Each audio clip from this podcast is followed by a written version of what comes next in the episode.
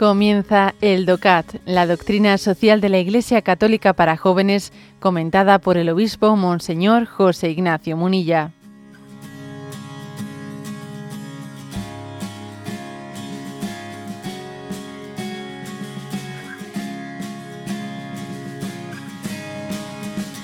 Punto 258, ¿eh? dentro de este apartado sobre preservar la creación. Y el punto 258 dice, ¿la ecología no es más bien un reto técnico para especialistas? Y responde, no. Tal y como el Papa San Juan Pablo II resaltó en la Cumbre Mundial sobre Desarrollo Sostenible de Johannesburgo en el año 2002, cada cristiano tiene una vocación ecológica que en nuestros días es más urgente que nunca. Su idea central fue la de que una humanidad ecológica en la que la dignidad del hombre perdón, su idea central fue la de una humanidad ecológica, en la que la dignidad del hombre ocupa un lugar central. Y a esto se añade que tenemos que comprender también otros asuntos como el respeto a la vida, el trabajo y la responsabilidad a partir de Dios, que es el buen creador de un mundo bueno.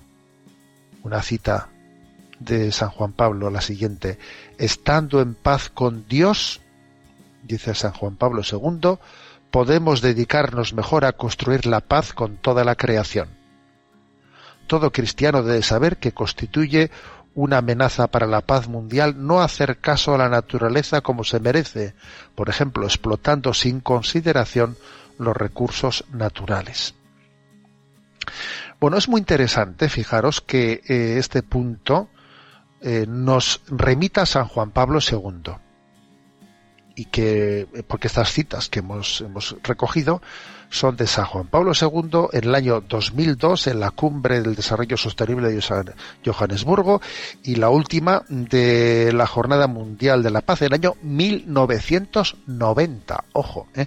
lo digo esto porque podría parecer por el influjo de los medios de comunicación que estamos totalmente no dependiendo de lo que nos trasladan como que este tema del, del respeto a la ecología es una cosa de ahora, de estos últimos años como si se le hubiese ocurrido al Papa Francisco que se le ha sacado el de la manga, que ahora de repente tenemos un Papa que por el ecologismo. A ver, pero que no nos damos cuenta de que en el magisterio del Papa Benedicto XVI y de San Juan Pablo II esto estaba súper presente.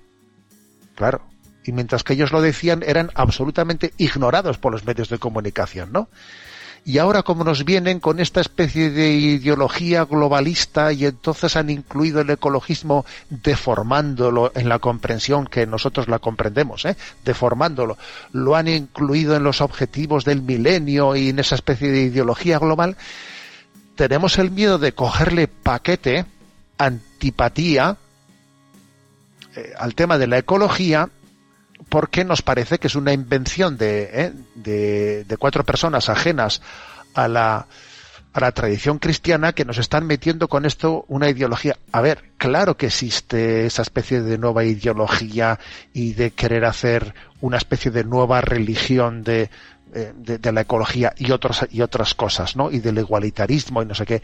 Pero el, el valor ético-moral de la ecología lo ha mantenido la Iglesia Católica vamos, muchísimo antes de que llegase esta, ¿eh? pues esta, esta nueva ideología que, que, deforma las realidades, ¿no? Y las, y las saca de su sitio y las desequilibra. Esto es muy importante que lo escuchemos. Por lo tanto, fijaros cómo no San Juan Pablo II insistía en una humanidad ecológica en la que la dignidad del hombre, la dignidad del hombre ocupa un lugar central. ¿Eh? que ese es el problema, que ahora tenemos un tipo de ecología que no reconoce la especial dignidad del hombre, una ecología que pretende cambiar la antropología, claro, eso, eso, eso es una falsa ecología, ¿eh? que no distingue la, dignidad del hombre de la dignidad de las plantas, que, que, que está promoviendo el aborto y luego eh, metiendo una multa porque alguien atente contra los huevos de pues de no sé qué especie especie de aves no o sea cometiendo cometiendo auténticas contradicciones pues por, por, por una eh, ecología en la que el hombre ha dejado de ser el centro, ¿no? De esa concepción ecológica. Bueno, por eso insiste en partir de Dios como el creador del mundo y entender que estando en paz con Dios es como estamos, eh, eso, funda nuestra paz, nuestra integración en la creación. Si el hombre no está en paz con Dios, que es el creador, difícilmente se integrará bien ¿no? en, en esa creación que tiene a Dios como, como origen. Aquí hay una afirmación que algunos dicen, bueno, ¿y eso por qué? La última frase dice, todo cristiano debe saber que constituye una amenaza para la paz mundial no hacer caso a la naturaleza como se merece. A ver, pues porque, claro, porque hay muchas guerras que en el fondo eh, se originan por la falta de recursos naturales o porque estos han sido esquilmados. Las guerras que tienen por detrás el tema del agua. Hay muchas guerras, claro, que se están originando por motivos de, de, que yo quiero acceder a determinados recursos naturales, a recursos y entonces eso acaba siendo un motivo, ¿eh? un motivo de guerra. Dice, hay que saber que puede llegar a constituir una amenaza para la paz mundial no hacer caso a la naturaleza, explotar sin consideración recursos naturales, claro, o sea, hay que ver dónde están eh, eh, el punto de partida de muchas, ¿no? De muchas guerras. Y en ese sentido, eh, en este sentido, pues, fíjate, hay como tiene que haber una un estilo, una cultura, una cultura cristiana que integre, ¿no? que integre el ecologismo y así entendemos aquí en este punto 258 se ha puesto eh, se ha puesto en los márgenes una cita, mm, está así, del Papa Francisco, de la encíclica Laudato Si, 211, el punto 211, en la que habla de la importancia del estilo austero, del estilo austero de vida, para que no suponga el estar esquilmando los recursos naturales. Y así de esa manera, si no se están esquilmando, ¿no? Agotando los recursos naturales, pues entonces, claro, el, riesgo, ¿eh? el riesgo de tensiones, de yo controlo, porque yo quiero tener bajo mi control los recursos naturales que son escasos y con los conflictos que esto genera y con las guerras que acarrean, pues lógicamente estamos, estamos poniendo las bases para un mundo, para un mundo en el que, en el que todos seamos capaces, ¿no? De disfrutar de la naturaleza sin hacer una guerra de ello entre nosotros.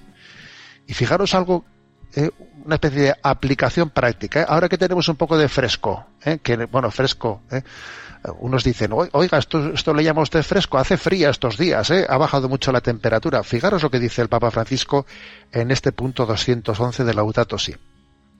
Si una persona, aunque la propia economía le permita consumir y gastar más, habitualmente se abriga un poco en lugar de encender la calefacción, ¿no? O de subirla a tope, como solemos decir, se supone que ha incorporado convicciones y sentimientos favorables al cuidado del ambiente.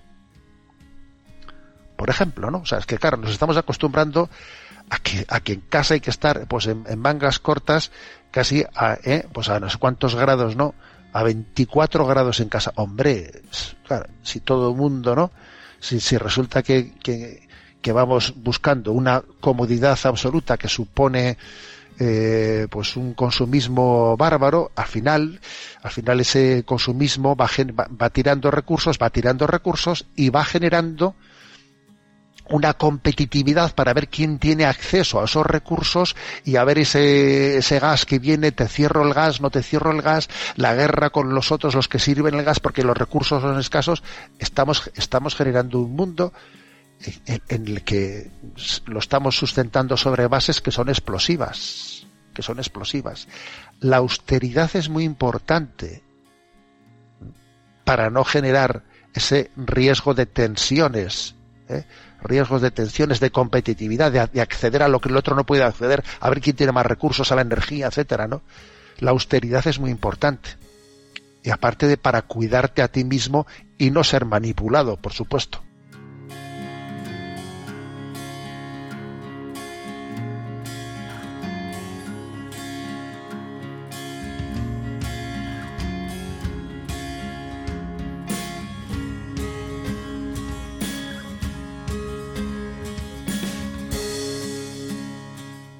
Has escuchado el DOCAT, la doctrina social de la Iglesia Católica para jóvenes, comentada por el obispo Monseñor José Ignacio Munilla.